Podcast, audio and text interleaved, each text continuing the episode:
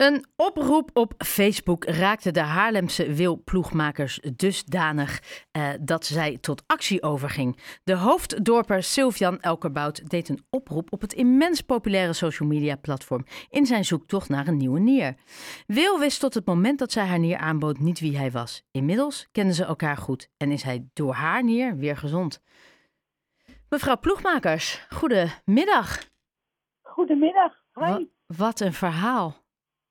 Ja, echt hè? Ja. ja. zelf voel ik het niet zo, maar als ik de mensen rond me heen hoor, die vinden dat echt uniek. Ja. ja ik zelf zie het niet zo. Ik heb dat eh, met liefde gedaan en uh, ja, ik voel het, voor mij voelt het een beetje als normaal. Ja, maar eh, terwijl, terwijl ik kan me niet voorstellen dat ik de enige ben die zegt, nou, dat is niet heel normaal. Iemand die u niet kent. Kijk, als u nou zegt het is een familielid of een vriend of uh, enige kennis van wie het is, maar u kende deze hele persoon niet. Nee, totaal niet. Nee, ik, kwam met, ik had altijd gezegd van als ik iemand zou kunnen helpen met een nier of met huid of iets anders, dan zal ik dat doen. Maar het rare is, dan ga je niet je eigen aanmelden van nou, ik heb iets te geven. En ik kwam Sylvian op Facebook tegen en toen dacht ik van nou, dit is het goede moment. Niet wetende of het überhaupt met mijn leeftijd wel of niet zou kunnen. Maar, want wat raakte u dan zo in zijn oproep? Nou, dat, ten eerste omdat hij jong was. En ten tweede omdat hij in no time dus uh, heel slecht werd. En dus meer amper kon functioneren. En ik denk, ik heb twee nieren en ik ben inmiddels 70. Als ik hem zou kunnen helpen, waarom niet? Dus ja. toen heb ik contact genomen. Ik kan me niet voorstellen dat hij die zag aankomen. Nee, totaal niet. Nee, nee, nee. nee. Ongelooflijk. Ja, nee. En, en heeft u heeft u geen enkele twijfel gehad? Dus ook niet op het moment dat het zover was, dat die operatie, ja, dat u daar eh, de operatiekamer in ging. Heeft u geen seconde getwijfeld van waar begin ik aan? Nog geen seconde. Nee, ook het hele traject, hè, want dat heeft van, ik denk van november tot en met juni uh, jaar erop geduurd. Eerst ben ik helemaal door de molen gegaan, zowel uh, uh, lichamelijk als, als psychisch. Of, het, of ik het allemaal wel aankon. Dat is ja wat ik deed en dat soort dingen. En toen moest hij nog door het traject. En ik heb geen moment gedacht. We hebben ook zelfs nog aangeboden, als ik niet zou metsen, dat we een kruisdonatie zouden doen. Dus mijn nier naar een ander en dan die, die nier van die ander naar hem. Geen moment getwijfeld. Nee, ik had eigenlijk teleurgesteld geweest als ik het niet had kunnen doen. Ja. ja. En nou is het ook een ingrijpende operatie. Hoe, hoe gaat het nu met u? Heel goed. Nou. En ik had me voorgenomen, nou ik denk dat ik de eerste week wel veel pijn zal hebben en dan gaan we op opbouwende lijn, hè, want dat is me ook verteld. En je kan ook heel lang, de maandenlang moe zijn en je kan ontstekingen krijgen. Dus dit worst scenario wordt je verteld. En ik ben geopereerd en ik werd, smiddags, of ik werd wakker en smiddags voelde ik me al goed. En ik hoefde niet aan de zware medicatie om voor de pijn. En ik mocht s'avonds al uit bed mijn tanden poetsen uh, met het infuus. En de volgende dag mocht ik in feite al naar huis. En een week later heb ik gewoon de draad weer opgepakt. Ik heb het eventjes voor mijn gevoel tussen neus en lippen doorgedaan. Ja. En, en hij ging ook hartstikke goed. Hij is ook eerder uit het ziekenhuis gekomen als in feite gepland was. En als ik nu op Facebook zie wat hij allemaal kan doen. En ja, dat maakt mij heel gelukkig. Dat ik iemand uh, ja, eigenlijk een tweede leven heb kunnen geven. Ja, nee, dat kan ik me voorstellen. Maar nog steeds praat u erover alsof u iemand een, uh, nou, een paar leuke boeken cadeau heeft gedaan. Terwijl het, ja, het is toch een onderdeel van uw, ja, van uw lichaam, een gezond lichaam. En nou heeft u zelf een zoon, heeft u mij eerder verteld.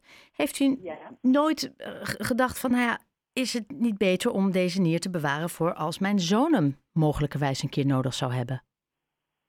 Ja, en daar heb ik een heel klein beetje aan gedacht.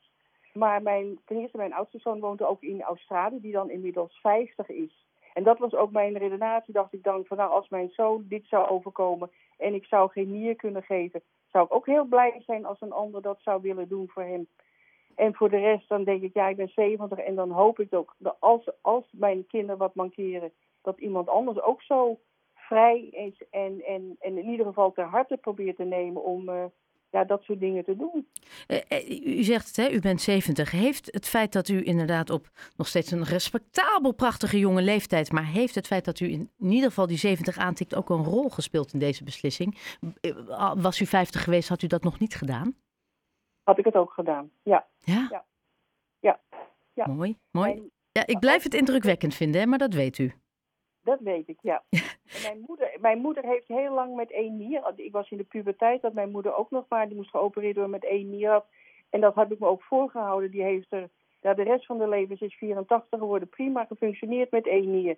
En dan denk ik, nou, dat lukt mij ook. Dus die, die, paar jaar dat ik nog aanrommel, dan... Uh, ja, dat gaat met één nier ook nog. Ja. En heeft, u, heeft uw zoon u, u nooit voor... Uh, en uw vriend, hè? u heeft een partner. Heeft niemand u ooit voor gek verklaard? Uh, nee, nee. Ik heb uh, eerst eventjes gewacht dat ik door de, de molen was, dat ik uh, in het traject zou kunnen komen, dat ik een nier zou kunnen doneren.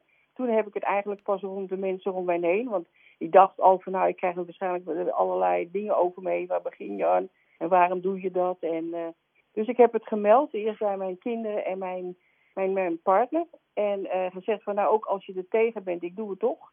Maar ik, ik, ik neem het je in ieder geval mede. Want dit is gewoon mijn mens, wens. En ik, gevoel, en ik voel gewoon dat ik dit moet doen. Ja. Dus ja. Ja, nee, u lijkt me ook niet de persoon waar iemand tegen gaat zeggen: Nou, weet u het zeker? Iets in mij zegt dat als u een keuze heeft gemaakt, dan, dan is dat het. Ja, ja, absoluut. Nee, ja. Dat... Ja. En dan natuurlijk, nou ja, u, u, voor, voor deze Facebook-post kende u Sylvian uh, niet. Nee. En, nee. en nu heeft hij een deel van u in zich. Hoe, hoe, hoe is dat nu? Dat is heel apart als ik daarover nadenk, vind ik dat heel apart. Maar als ik hem zie, want hij was hier dan gisteren toen we het interview gegeven hebben voor het Haarlems Dagblad, heb ik niet het gevoel van, nou, hij, hij heeft een stukje van mijn inzicht. Maar hoe voelt hij dat?